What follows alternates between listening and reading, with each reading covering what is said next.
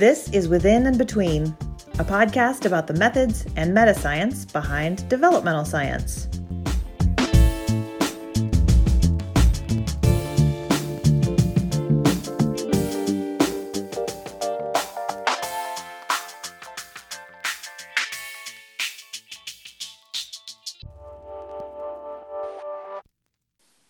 Hi, I'm Jessica Logan, And I'm Sarah Hart. and we are Within and Between. Hello, Hi. how are you today? I'm good. I'm good. You know, it's a late on a Thursday. It's pretty good. Yeah, it's the only thing between you and happy hour is uh, this call. It's true. Maybe maybe that will mean we'll go a little bit faster today. One never knows. Given this topic, I don't think so. Yeah, I know. That's true. I have my big glass of water. How about you? What you got? Yep. I have a glass of water too. Although I always get kind of weird and I don't drink it while we're doing this because I don't want to have this like big gulp sound that our listeners have to listen to.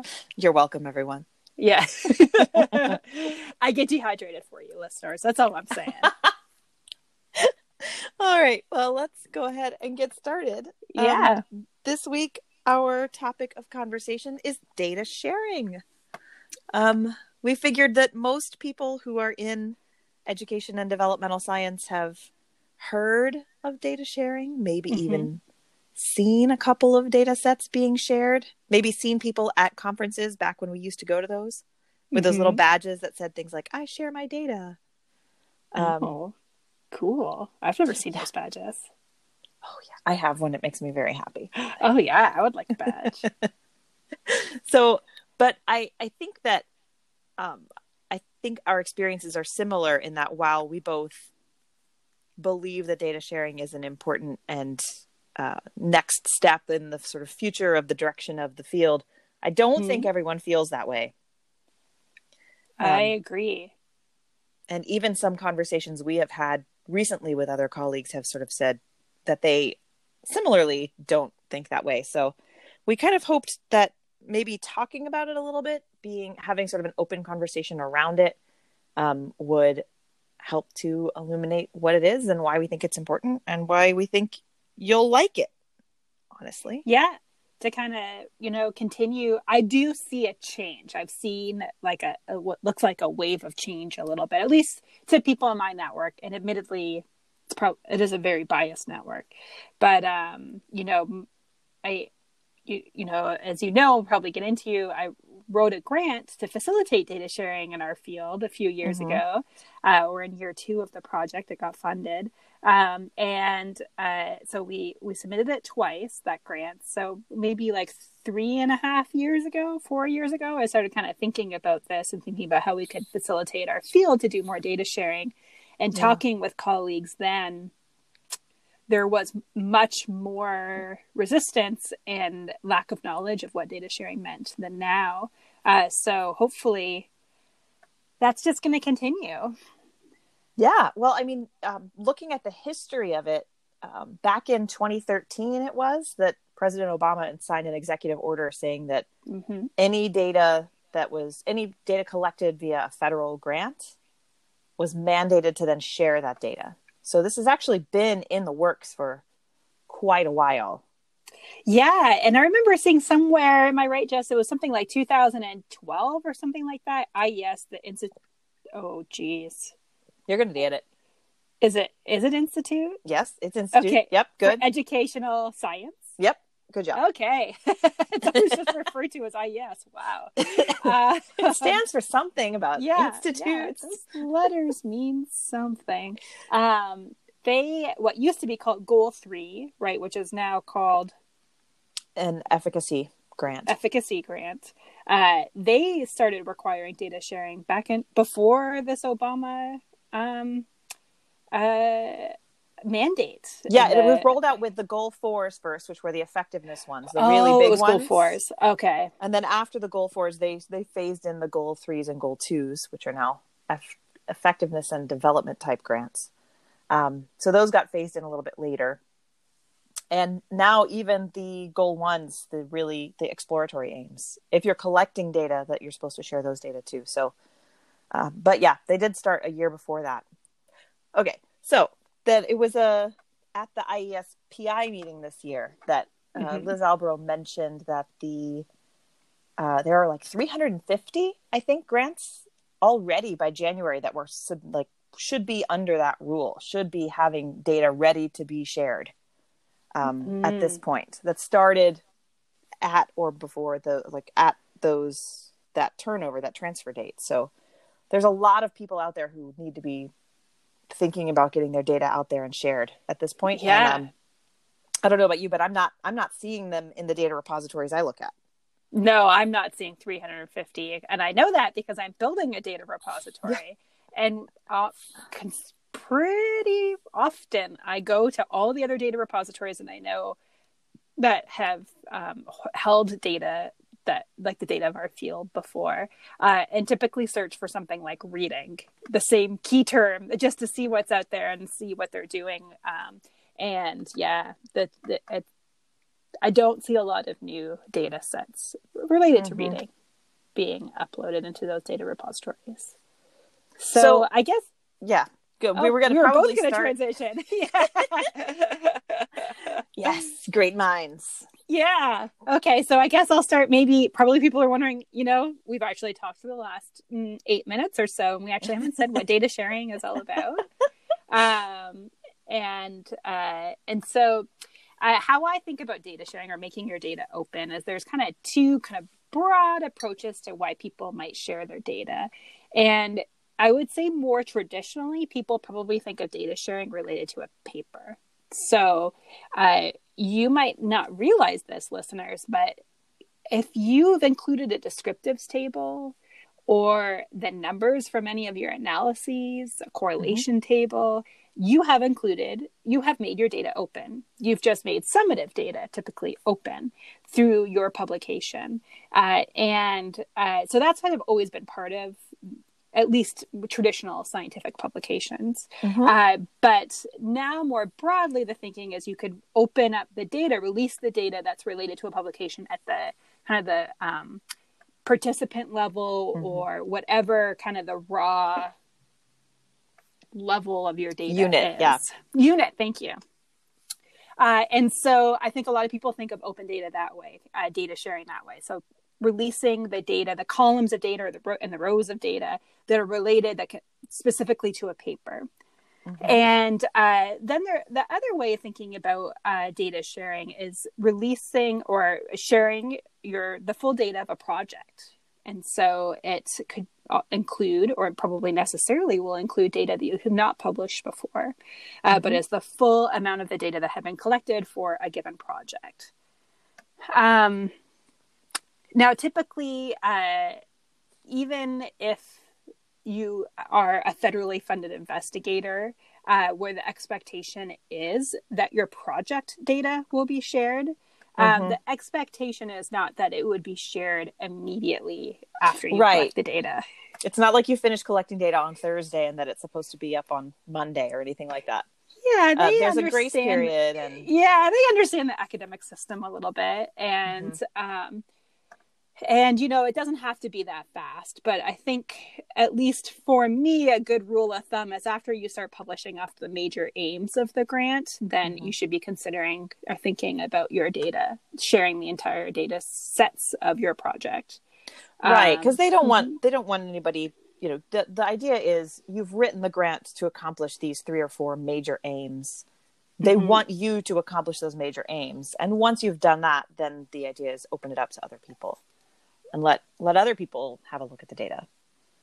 Um, so it doesn't have to happen right away, but it's you know, the idea being it it happens eventually.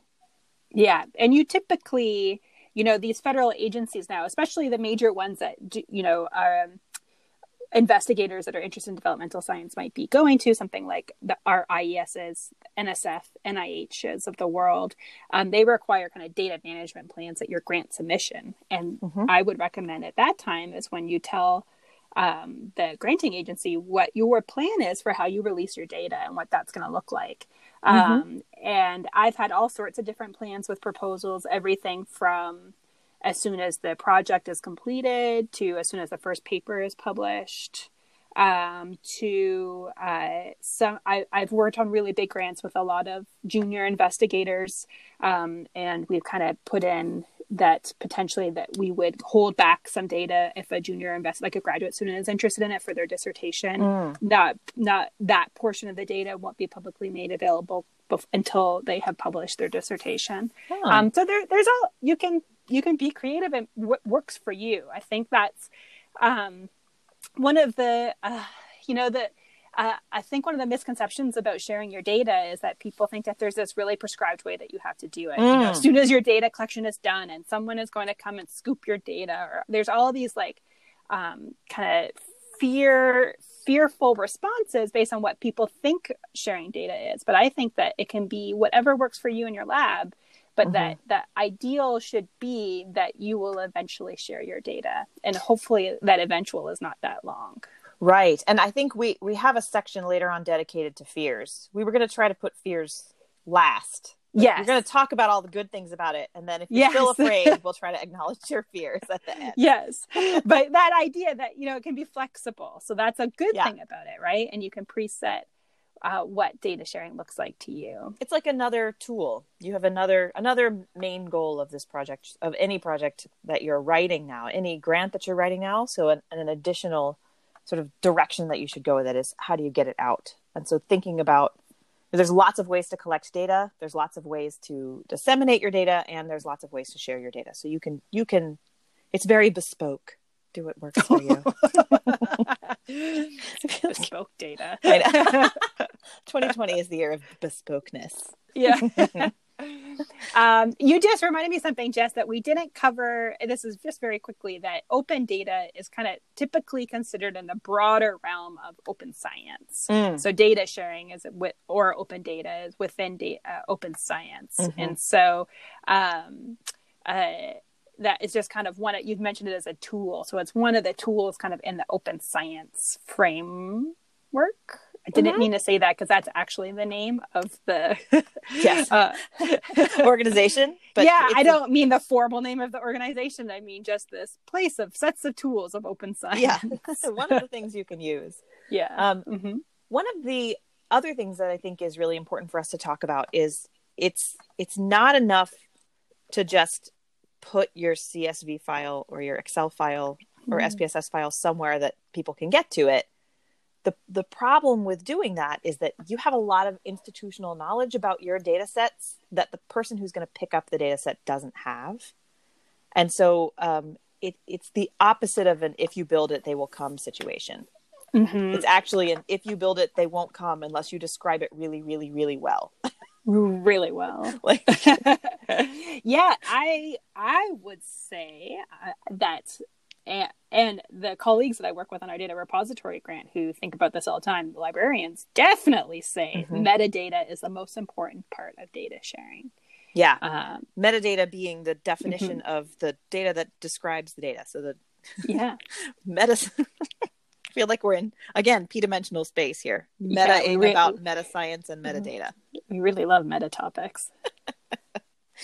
Uh, so yes that's that's the concept of it is making sure you have a really good description of what meta of what the data set is what's in it and um, why the data were collected even Yes, exactly. And so some people might not think of that, right? Because there's lots of kind of pieces to good metadata, and mm-hmm. metadata really is plural. Um, so, yeah, describe the rationale for the project, the context of the project, the general protocol, sort of the stuff that you might talk about in like the the methods and procedures section of um, or materials and procedures section of a paper, but mm-hmm. in more detail. Give context to somebody who is literally going to click on a data repository and see your data and have know nothing about your project. Mm-hmm. So what would you like them to know? What were the strengths and limitations of your project?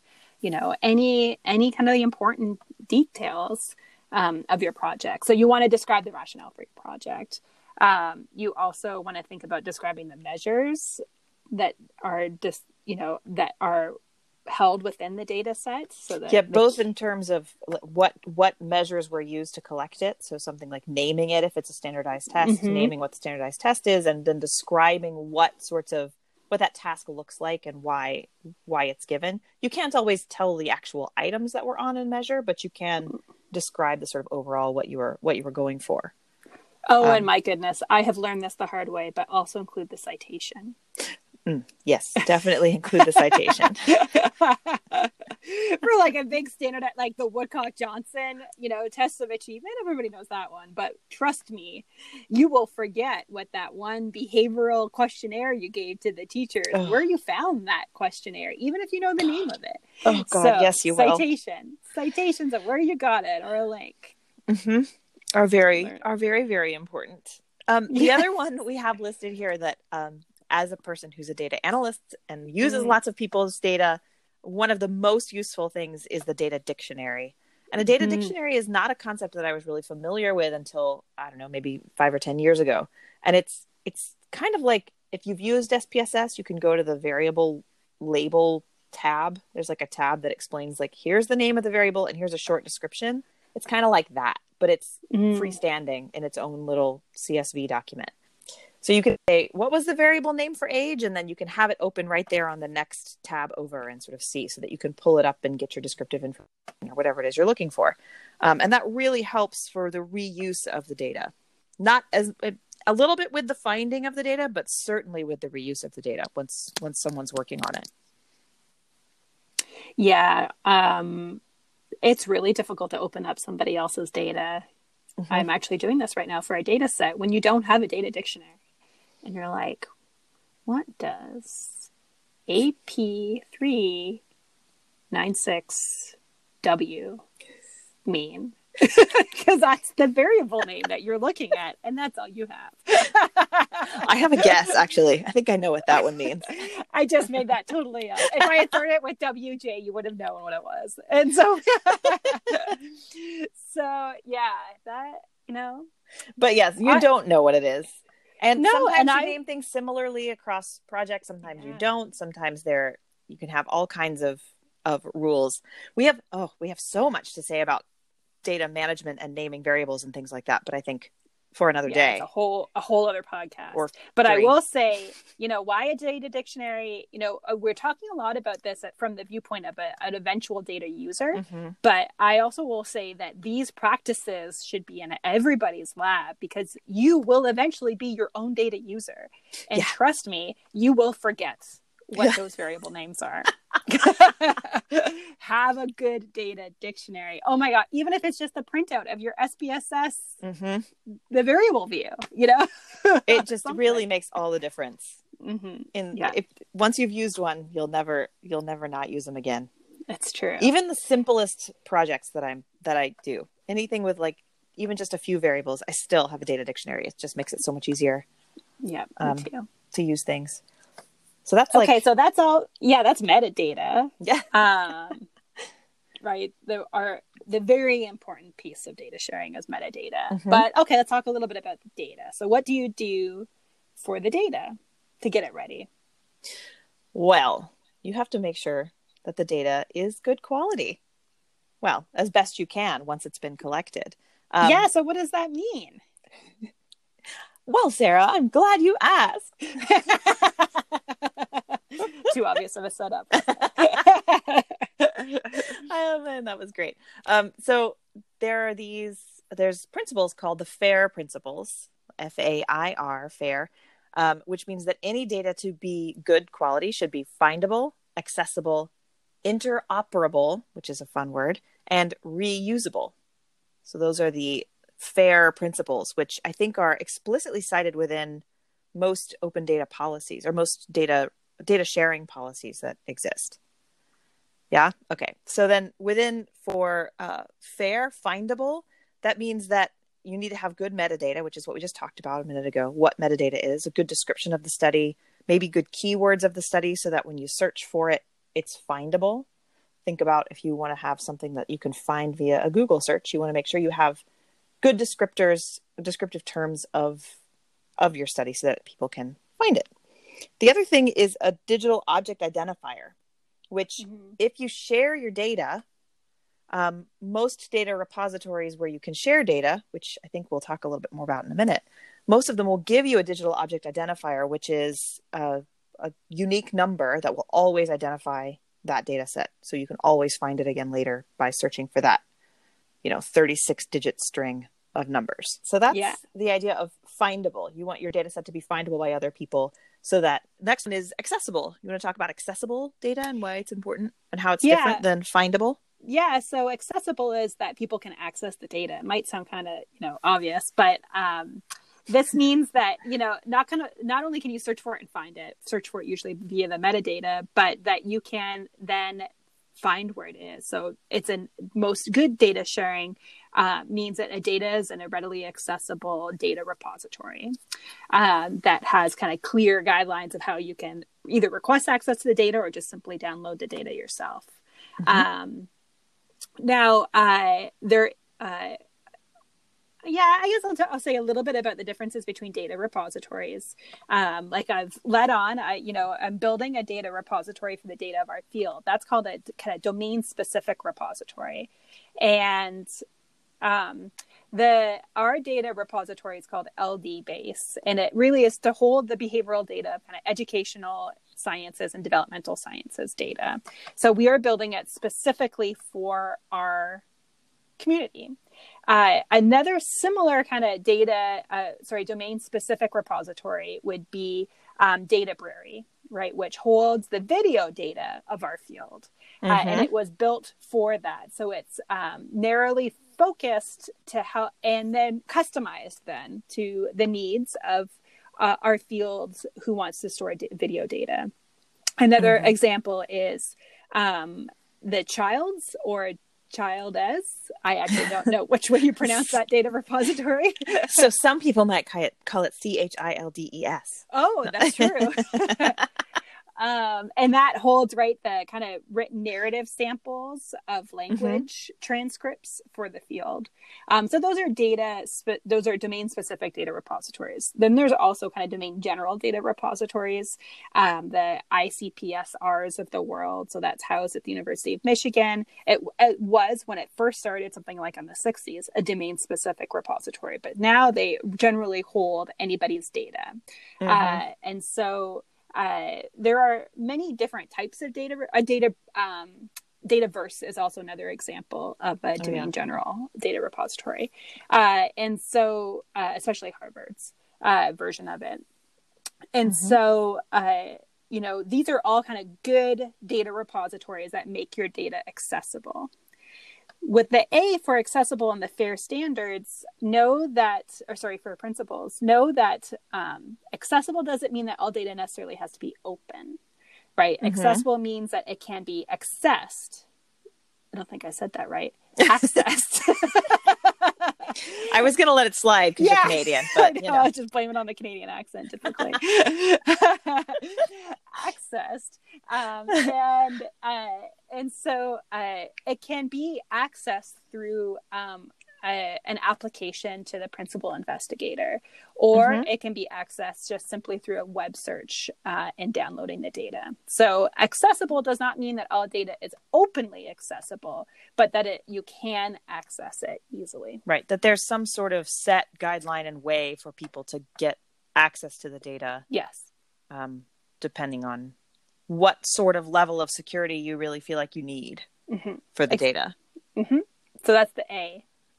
Okay, so then that's the I is next, and the Yeah. I is that fun word interoperable.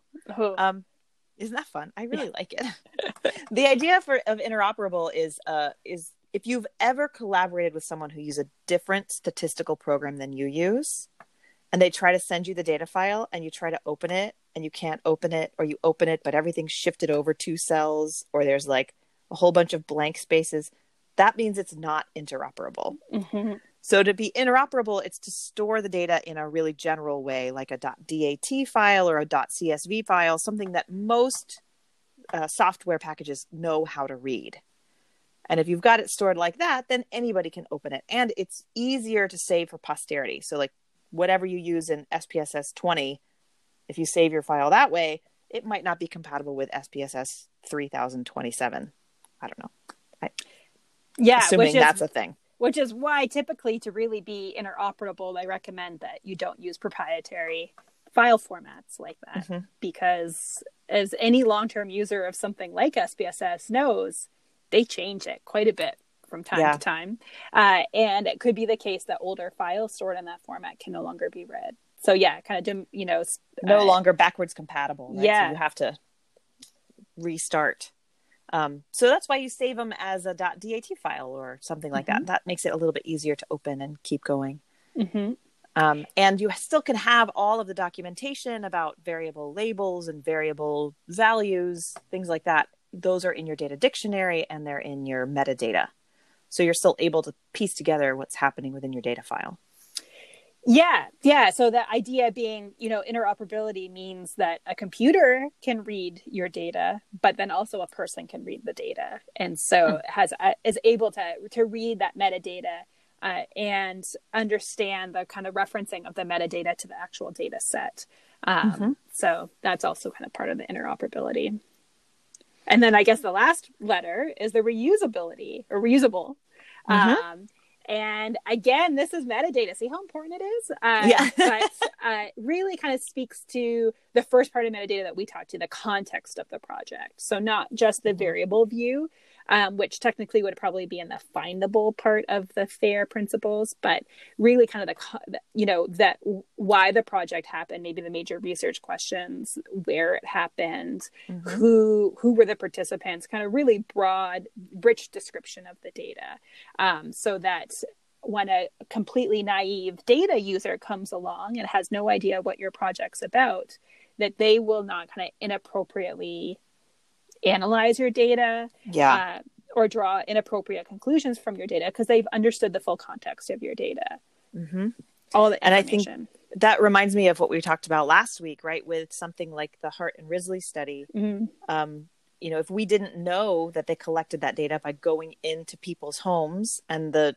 the descriptive information of the people who were going into those people's homes, we wouldn't have had the tools we needed to really critique the method and sort of understand how differently we could analyze those data and do- draw different conclusions from those data. So um, that's another example of why metadata can be really important to re-understanding what's happening within the context of any findings that you do see.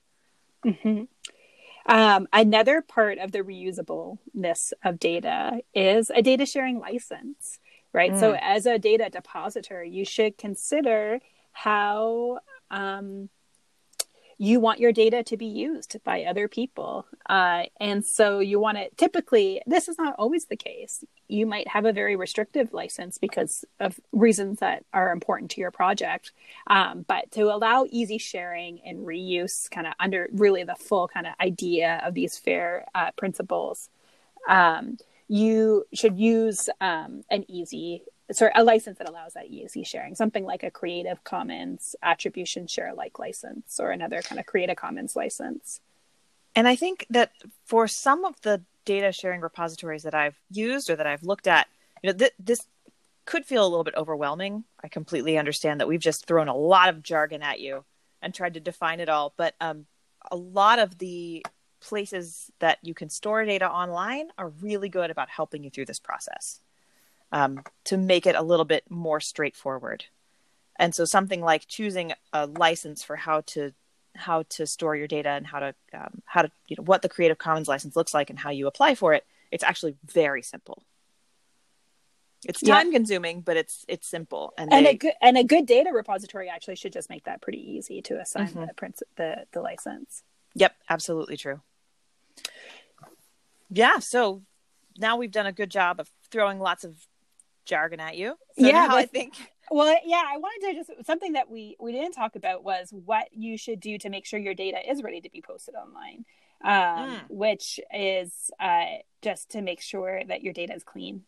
Some things that I do are um, checking variable distributions, making sure that there's no out of range values. Like for a questionnaire, there was like a data entry mistake for a, a, a, an out of range value, or Mhm. yeah, or missing data when there shouldn't be missing data potentially Mhm. um, uh, recoding questionnaires or doing some scores of questionnaires um, if they need that um, kind of cleaning up your data that way.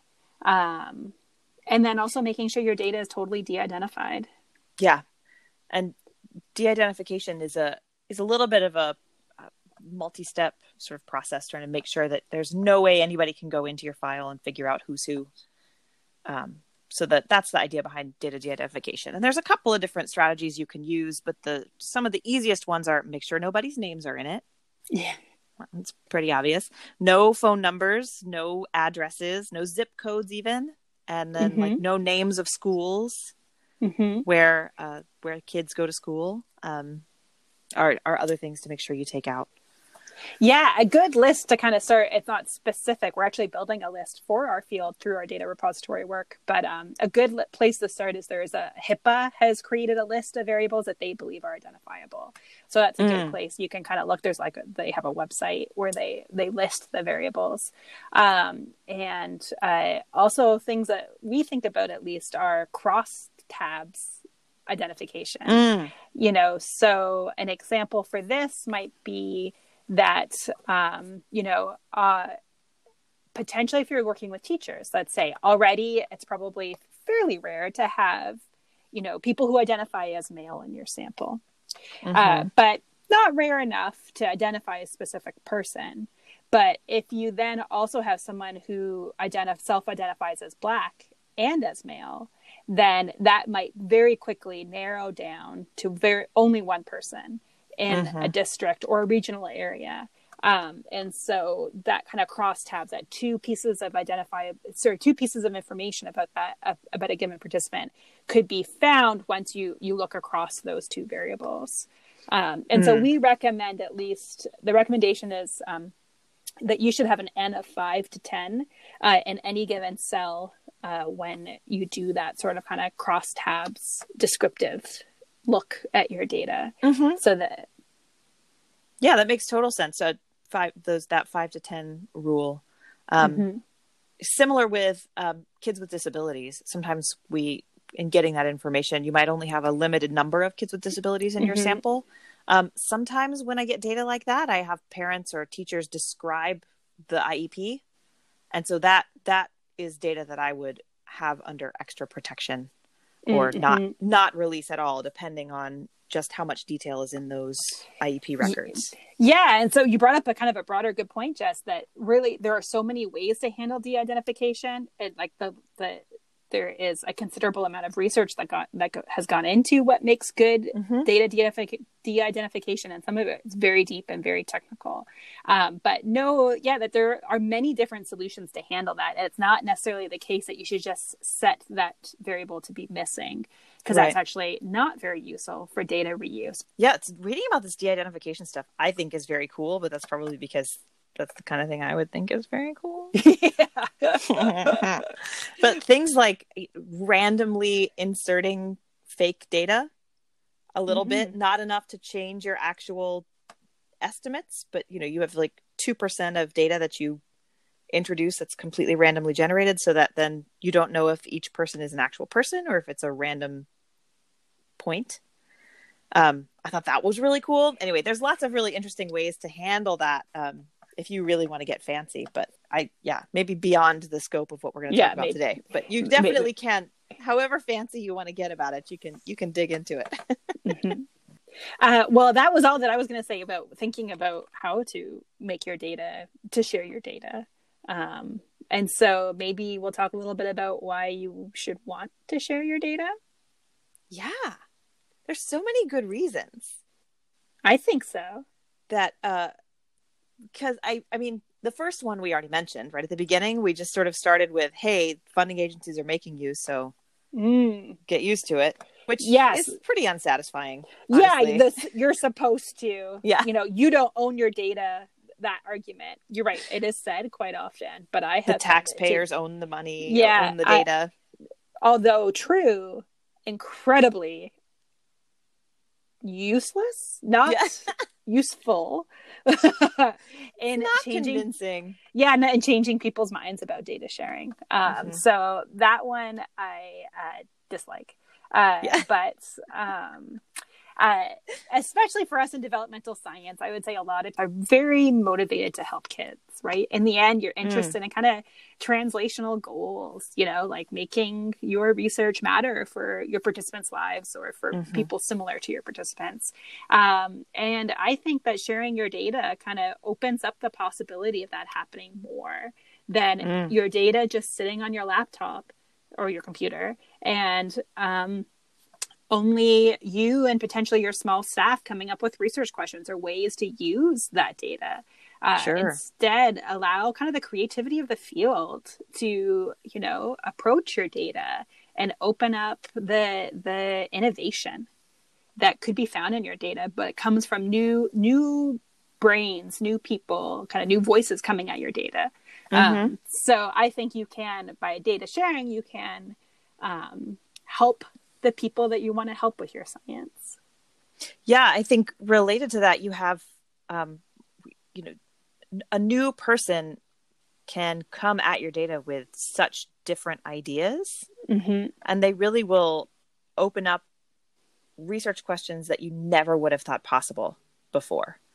Um, and that is so cool to see it happen. I think many of us, I don't know, I've worked in labs and seen people come in, a new postdoc comes in and they say, Hey, have you ever thought about looking at your data like this? And then we all go, oh, No, that was so cool. Right. And yeah. that's like, think about just how much of that could be happening with more and more brains looking at data like this. Yeah, exactly.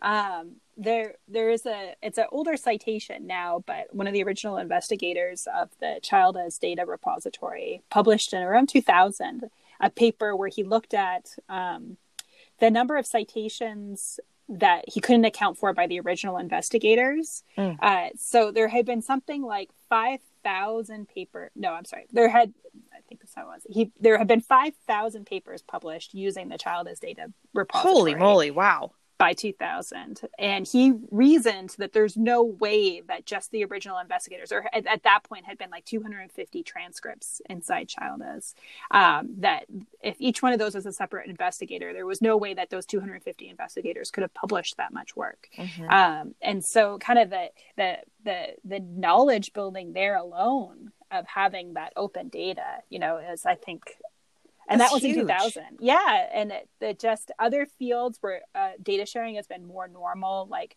um, physics mm-hmm. or astronomy um, they the reason why it is normal is because they have seen the power of data sharing um, and seen the power of having large teams of people working on a research question um, working on the same data that's so cool yeah and another kind of interesting way uh, another interesting benefit i think of sharing data to science is um, just, let's say you work in um, uh, an area where you work in a very specific subset of participants. So, mm-hmm. like a, a, very rare disorder or something like that, where it's difficult to recruit a lot of participants. Mm-hmm. Uh, you know, by sharing your data, potentially other people who work in other parts of the world on a similar participants have similarly small data sets, but when combined, ah. can uh, can uh, allow you to potentially do more, you know, inferential statistics that you would not have been able to do with your small data set.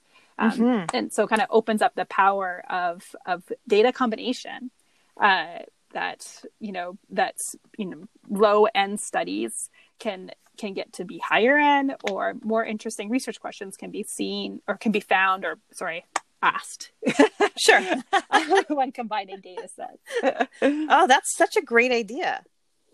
Yeah, connecting yeah. people together so that you're able to get more and more information about the same type of really rare disorder or same type of really rare population. Or even, you know, I'm an individual differences researcher mentioned that a few times, yeah. right? and so I collect pretty large samples, but even a large sample in my field, even like hundreds to thousands of participants, if you think about your data is on a normal distribution, mm-hmm. right? And if you're interested in the tails of that normal distribution, it is mathematically a fact that you will have a much smaller n at that tail. Yeah. Uh, and so even with what is a pretty large sample of thousands of kids, at the tail is still going to be small. And mm. so, kind of, even if you're not doing just rare samples, but you're interested in normal individual differences, if you are interested in particular areas of that normal curve, you need bigger N. Yeah. And there's one way to get it share more data and yeah. look for data that's been shared by others. Mm-hmm. Um, another really important uh, reason to data share is that you're going to be helping out junior investigators or maybe otherwise under resourced investigators that are in your field so they may not have access to federal grants right away, or they might be at not not an R1 or at an institution that doesn't have support to be able to um, help and have the infrastructure in place to manage a really big grant. Um, and so they can't really collect the kind of data that you can possibly collect. And by sharing that, you're really um, opening up the uh, sharing the wealth, I guess is the way I would put it. You're providing opportunities for lots of different people. Yeah, I would say pretty consistently when I give talks on the data repository that we're building and give talks to like people within our field, mm-hmm. um, that the most excitement I receive are people like you just described. Um, you mm-hmm. know, doctoral students that don't have access or resources to collect the data that that they need to answer the research question they're interested in. Um, or yeah people at small universities that are don't have large that don't get big grants or mm. have or people even at big universities who have been unsuccessful in getting grants. You know funding rates are low these days. Yeah. Uh, okay. and you know you know you can provide like typically you know high quality data to you know democratize data in our field. Yeah open it up get it out to more people. Yeah. Um, and then the last one i have here is that you're just helping yourself. Because mm-hmm. once if you've done a good job with the fair principles and your data is findable and accessible and reusable and interoperable then you can uh, you get a doi or a digital object identifier and then people can cite you. So that then when if you've shared your data then you have people using your data they cite your data and then when you're going to tell your program officer look at how great my grant did you can say i had these 25 other people access the data and use it for dissertations and theses and theses whatever and mm-hmm. you know other investigators at all these different places are using this data. Um, yeah. so cool. It's a citable product data you know and you can cite it on your cv you can cite it in grant mm-hmm. reports like you said. Yeah so i mean for people who love new lines on their cv why not Win-win. get one for sharing the data of, you know of your project um, there was also uh, there's been just a little bit of empirical work that's looked at this, but there was a paper that suggested that um, that people who share their data, so uh, uh, papers who have shared data along with them, have a nine percent citation bump over what? papers without open data. Uh, oh my gosh! So so potentially your paper, you know, if you if you release data from a project or for a paper um, uh-huh. you will get more citations on that paper if you have open data that accompanies it. Oh my gosh, that's so cool. Yeah, I know, right? like double extra reasons to do it. Yeah, so kind of if we think within the metrics that are within our field right now, things like citations, things like number of publications or number of publishable units um, as being kind of important for how we determine success in this field and we will not get into whether that's appropriate or not but that is the, the where we are right now in our field then mm-hmm. open data or sharing your data is just a way Another... to play in that yeah a way to play that game mm-hmm. and to actually help i mean i we we sort of mm-hmm. hinted at this you can ask more questions but i i really think you're we are advancing the pace of science tremendously by doing it this way and then again, yeah. as a methodologist, one of the other things I love about data sets, you know, there's there's really like four big open data sets in education. There's like Add Health, and that's the older kids. You've got Head Start Impact Study, um, and the uh, NLSY, and then the high school and beyond data set. Those are the four big ones. And pretty much any statistical method that you use now was invented and tested on one of those four data sets. And so if the data, the kind of data that you have isn't really represented in the sort of statistics that you like the questions that you want to be asking or the statistics that you want to use, if you get your data out there that has different sorts of problems, then statisticians have new problems to work on and they have new ways to start inventing statistics for you.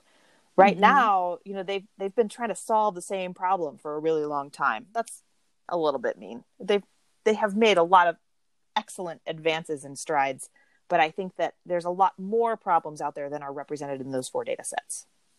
There's a lot of really unique questions that could be um, that could be asked of data that i think if we can get more data out there more data sets out there i think we'll have more and more new statistical methods as well which is a good thing. Um, yes. More stats is always a good thing Ask different kinds of questions of your data. That's always fun. Yeah, it is. Um, okay, so let's say that uh, we've sold an investigator on data sharing. All right. So, how are they going to do it? Well, I'm glad you asked. I guess probably for good data sharing, it's likely the easiest to start at the beginning of a project. It's not impossible, but you know, um, at the beginning of a project, you can really kind of lay out all of the steps for yourself to make it a little bit easier. Starting at your informed consents.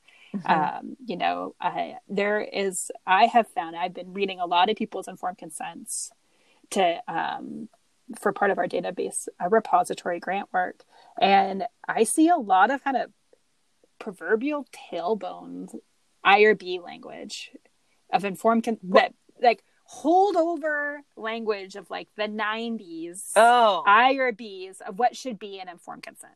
I see. Like this oh, it's talking about how you're you're going to destroy the data at this certain date. All that like this this language that we you know potentially your advisor had this language in their informed consent. And so that's why you have it in your informed consent. You haven't mm-hmm. even really thought much about that language. You just skip over it. It's just in every template that you do of every informed consent. Um, that's that type of language is not necessary anymore. And in fact irbs know that the culture is towards data sharing these days. Yeah. uh, and uh, they actually do not even think that uh, de-identified data is even human subjects anymore. Uh, mm-hmm. and so the new common rule no longer uh, account even for children yeah. now says de-identified data is not human subjects, even when it's minors. So, you know, they are totally pro data sharing. Uh, so don't purposely put restrictive language in your informed consent that doesn't need to be there. Mm. Um, unless, you know, you feel like it needs to be there. But think about it. Think about the language that you're putting in your mm. informed consent. Um, data management managers right from the start, like we've said we're not going to fully get into that because we think that's a whole topic that we're going to deep dive into in another podcast. Yeah.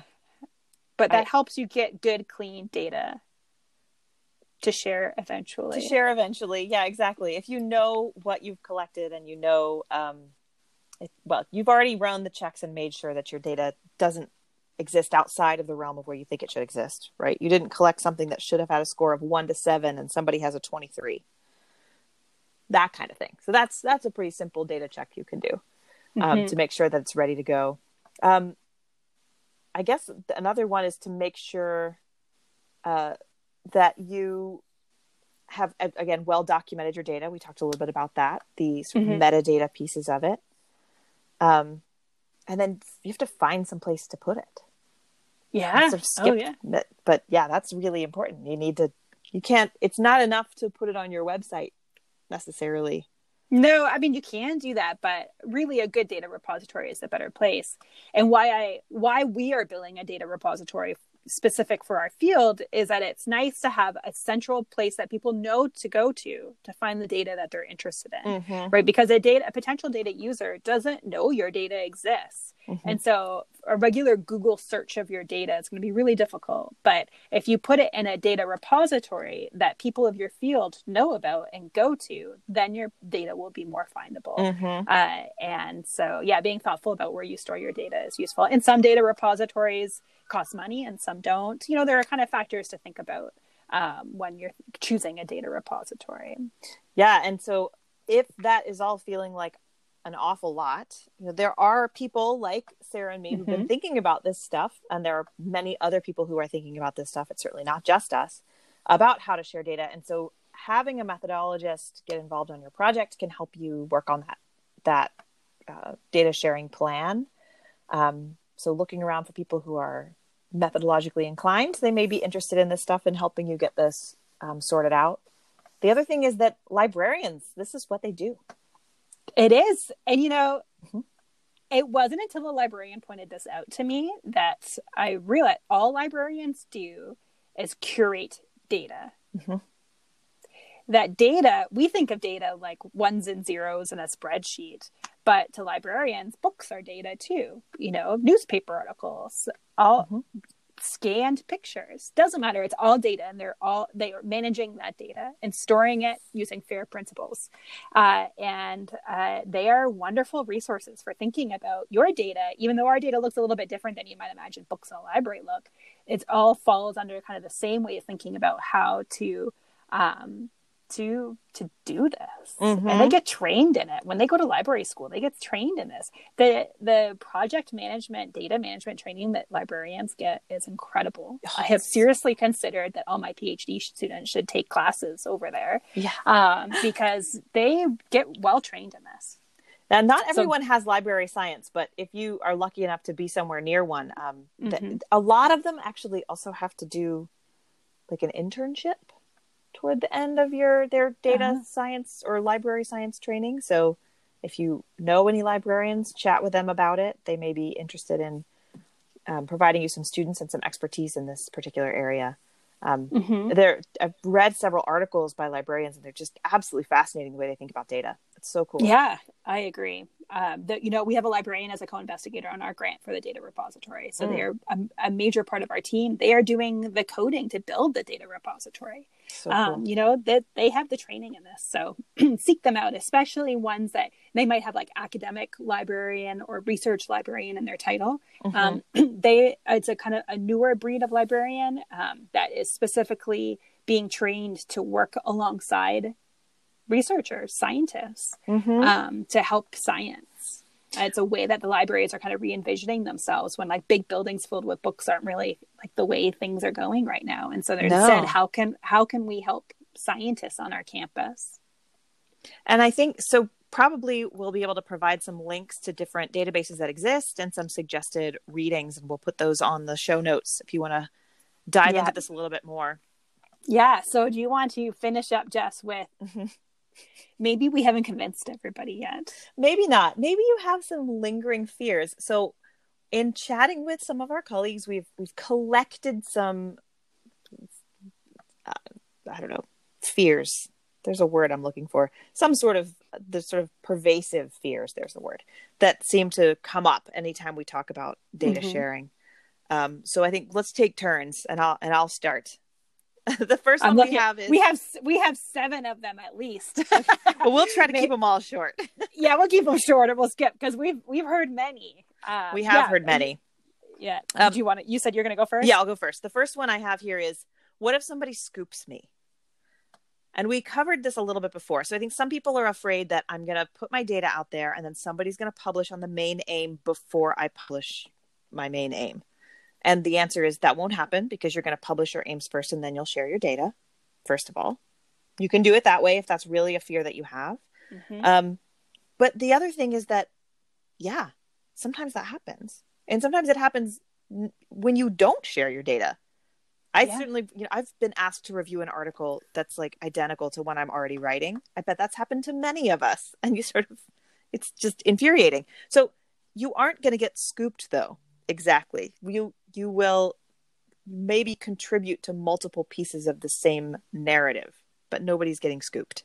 That's not a thing. No, I really challenge people to consider if you were accessing, freeing, finding on the web a data set, what are the chances that you would come up with the exact same research mm. questions that the investigator, the primary investigator, was planning to, like to ask? No way. No, they like you said, they might be close. It might be coming at it from different angles, but the exact same approach. It's just that's the type of work that we do, it's just not very common. Mm-hmm. Um, and so, uh, yeah, so that, you know, b- people are very concerned about that. But you're right. I think that uh, it could already happen.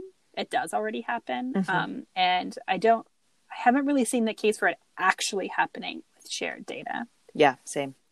Just a lot of fears, but not actually, not actually hearing a real it's situation like a rumor. happening. Yeah, exactly. It's a just a like a, a tale that we tell to, mm-hmm. to scare people. It's an urban legend. An ur- that's the word I was looking for. A tale to tell. Yeah. what is that term called? oh, this next one's an urban legend too. Mm-hmm. Uh, mm-hmm.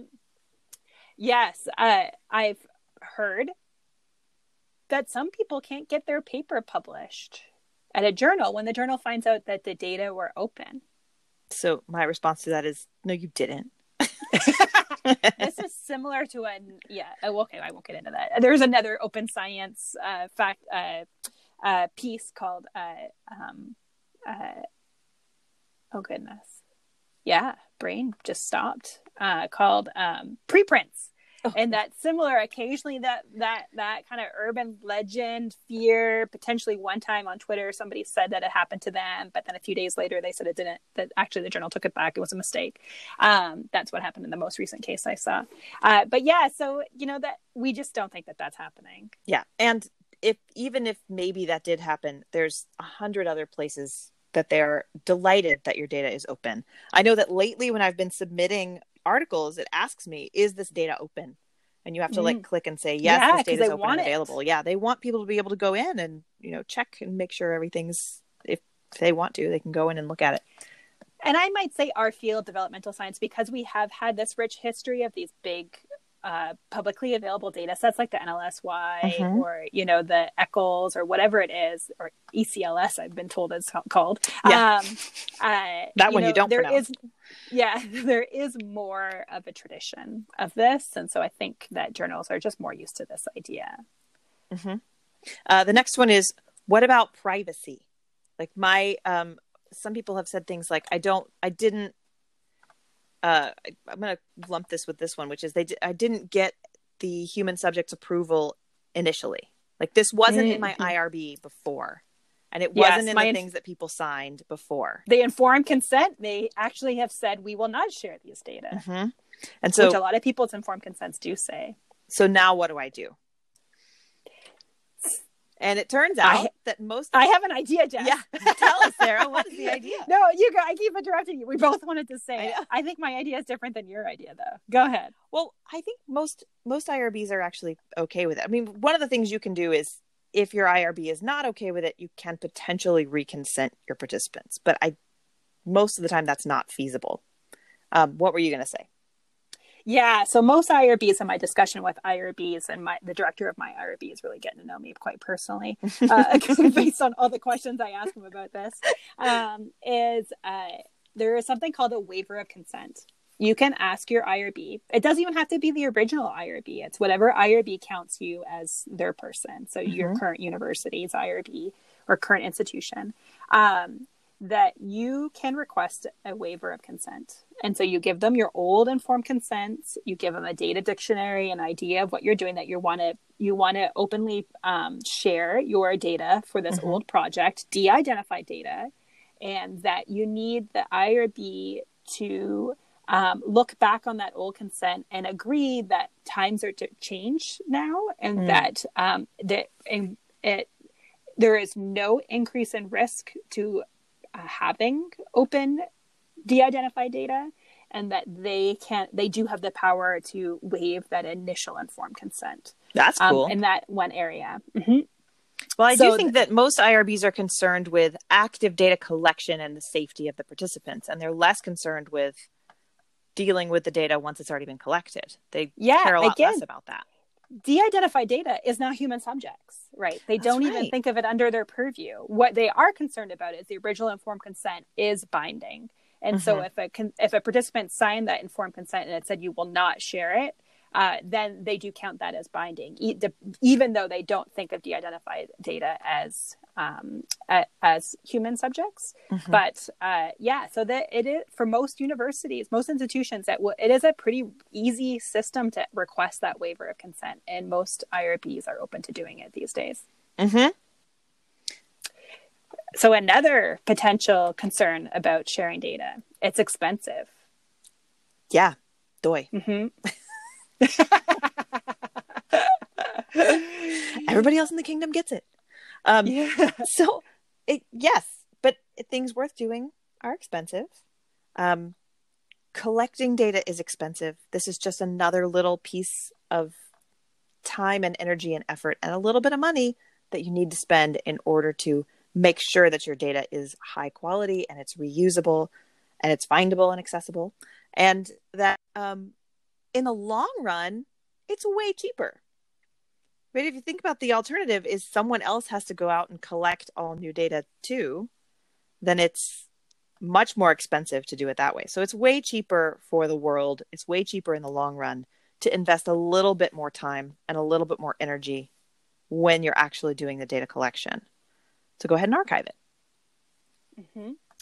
Uh, and yeah, it's something for people to consider if they are the type of people that go for grant funding. This is an allowable expense on all grant budgets. Yes, it is. So you you can have staff to do this for you, or someplace like ICPSR will give you a, a, a, budget amount of what it will cost for their staff to do this mm-hmm. for you. Um, and, you know, whatever your level of comfort with doing kind of the things that you have to do to your data to, you know, and, and creating metadata, mm-hmm. um, you know, that it is a budget it, it is a budgetable item. Yeah. And so consider that. And if your science isn't uh, the type of science that goes for funding, you know, you're not a funded investigator, um, you know, the, the, the, the expense will likely be in your time or somebody in your lab's time, like a student that works for you's mm-hmm. time. Mm-hmm. But um, we think that it is still important because of all the good reasons that we said. Um, okay, another concern that we've heard uh, is why would anybody want to collect data if all data were open and freely available? This one makes me so angry. Do you know like... what this is? This is the slippery slope fallacy. That's what this is. This is if you want to go back to your intro to philosophy, this is like uh, it's a logical fallacy. If um if data is free, then why would anybody ever spend the time collecting it? It's just like so but of course they would. First of all, a lot of the things that we're doing in education is someone invents a new intervention and they want to test where the intervention works. You have to collect that data. You can't. Mm-hmm. I mean, maybe you can get in a good situation like you have, Sarah, where you're able to tap into people who are already collecting some data, but you're going to collect the rest. You have to collect the implementation data. You have to like make sure that your teachers are doing what they say they're going to do. You got to. Um, there's all. You got to get the demographic data. You, there's all kinds of data that you have to still get. People are going to keep collecting data. Also, maybe you have a new measure that you want to make up and you think it's really cool. You're going to go out and collect that data. People are always going to collect data. Period. Yeah, even my myself, Jess, right? I joke that I let other people collect data for me, but mm-hmm. it's not fully true. Every single project I've ever had has had a data collection piece. Mm-hmm. It has yes, in all cases, there has always been a, a, a, a, data shared with me. There has been a piece to every project I've run that has had somebody else collect the data. So mm-hmm. it's been shared data. But every one of those projects has also had new data mm. collection. So you you claim this is not an urban legend, but instead kind of a logical fallacy. Yeah, it's, it's literally a logical fallacy. It's taking a simple idea and pushing it to the extreme where it will never actually go. it's like okay. if you what's what's the example of that? It's like uh, if we allow if we let people jaywalk, then tomorrow everybody's going to be murdering people, right? That's that's uh, it's yeah. a it's a slippery slope fallacy. So this little yeah. you let this little thing slide, then the next thing you know, this this is this is going to happen. You so I think that's all this is. It's just a, a someone not thinking this one all the way through. Okay. Sorry if you're not okay. thinking this all the way through and you believe that, but meh. It's a, it's a logical fallacy. You need to be aware when you're thinking them. Sorry, not sorry. Uh, yeah. So the last one. oh, this is such a sad about, one to end on. But this yeah. is yeah, it is a sad one. I've heard this before, um, and it's less about the expense or the time or how to do it or the concern. It's more personal and it's you know in our field data is hard to collect right it's hard to get yeah, kids it's, really it's hard, hard, to go into schools uh, it's a lot of energy and that some investigators have said to me that they think you know their data exists because of that hard work they've mm-hmm. had put in all this hard work and that other people kind of swooping in the data parasites idea and mm-hmm. using mm-hmm. that data with not fully understanding the how hard it was to collect and the and and not only not understanding it but not having felt it themselves and then they get to reap the benefits of using your data uh, and so it's a really personal that's a personal um, objection to data sharing mm-hmm. and that i've actually found is one of the hardest ones to get over um, it is hard to change minds yeah. um, that have that and i get you know that how can i tell someone not to think that you know they they remember all of those project meetings. They remember all those hours with those kids. uh, and they're just not ready for somebody else to reap the benefit from it. Uh, and mm-hmm. so, how I think of it, at least when I'm approaching those situations, is um, to see where they potentially might be comfortable with sharing their data. You know, are they comfortable with putting their data on our data repository but having it closed access so that somebody has to apply to use their data? Mm-hmm uh, and maybe um, somebody would be exciting as a collaborator would come along and they would collaborate on a project on their data so they might the investigator mm-hmm. the, the data creator might be interested in sharing data with people they can collaborate with or kind of like little like mi- miniature steps before fully just posting your data online you know mm-hmm. there are ways that you can still support somebody in data sharing who feels um, very personally attached to their data uh, and mm-hmm. then I hope that eventually what will happen, you know, we support those investigators and support them the best way we can, still with data sharing goals in mind. Uh, and that in the end, we can um, kind of change the field as well. And broader culture changes might yeah. then encourage in the future. Um, maybe a reduction in that type of thinking and more seeing just the benefit to society and to science um, with data sharing. Absolutely. I think you hit the nail on the head with that one because I, I, I, do think that some people they see it as sort of like this is what my advisor did and that's what their advisor did. And so it sort of handed down that I worked hard for these and they should be mine because that's how my advisor treated theirs. So I do think you're right that it's a it is a culture shift that um, I, I do think that the field is honestly right on the cusp of. I think we're really mm-hmm. close um, to to all being there and I think because of the high level action, the pressing down from the grant agencies and the federal government, I think that's helping the culture shift. Mm-hmm. Um, I do too. You know, so you have kind of the new up and coming people who are interested in open science generally, and then also kind of the top down um, enforcement of these types of things on at least grant funded individuals. Mm-hmm. Um, so so yeah support we tr- i try to support investigators that have this mind frame for now and see how we can meet them in the middle or closer yeah. to them even than the middle uh, and then with the hope the long term hope that this last concern uh, might start going away yeah well if you have additional fears mm. about data sharing yeah. let us know what they are you can reach out to us on twitter or you can send us an email and we'll be happy to answer those either on the air or on the Twitter waves. Twitter waves? Sure. Yeah, yeah, you did. That works. Um, yeah. So we can, we'd love to continue this conversation. Um, it's something that clearly we can talk about for a long time, also. Clearly. Yeah. And um, I guess that's all then. Yeah. Thanks for, for listening to us talk about data sharing. Yeah. Best of luck.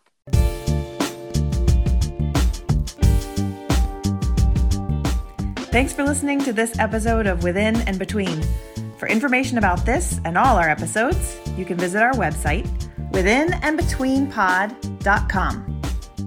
Connect with us on Twitter at within underscore between, where you can send us questions about developmental science and developmental sciencing.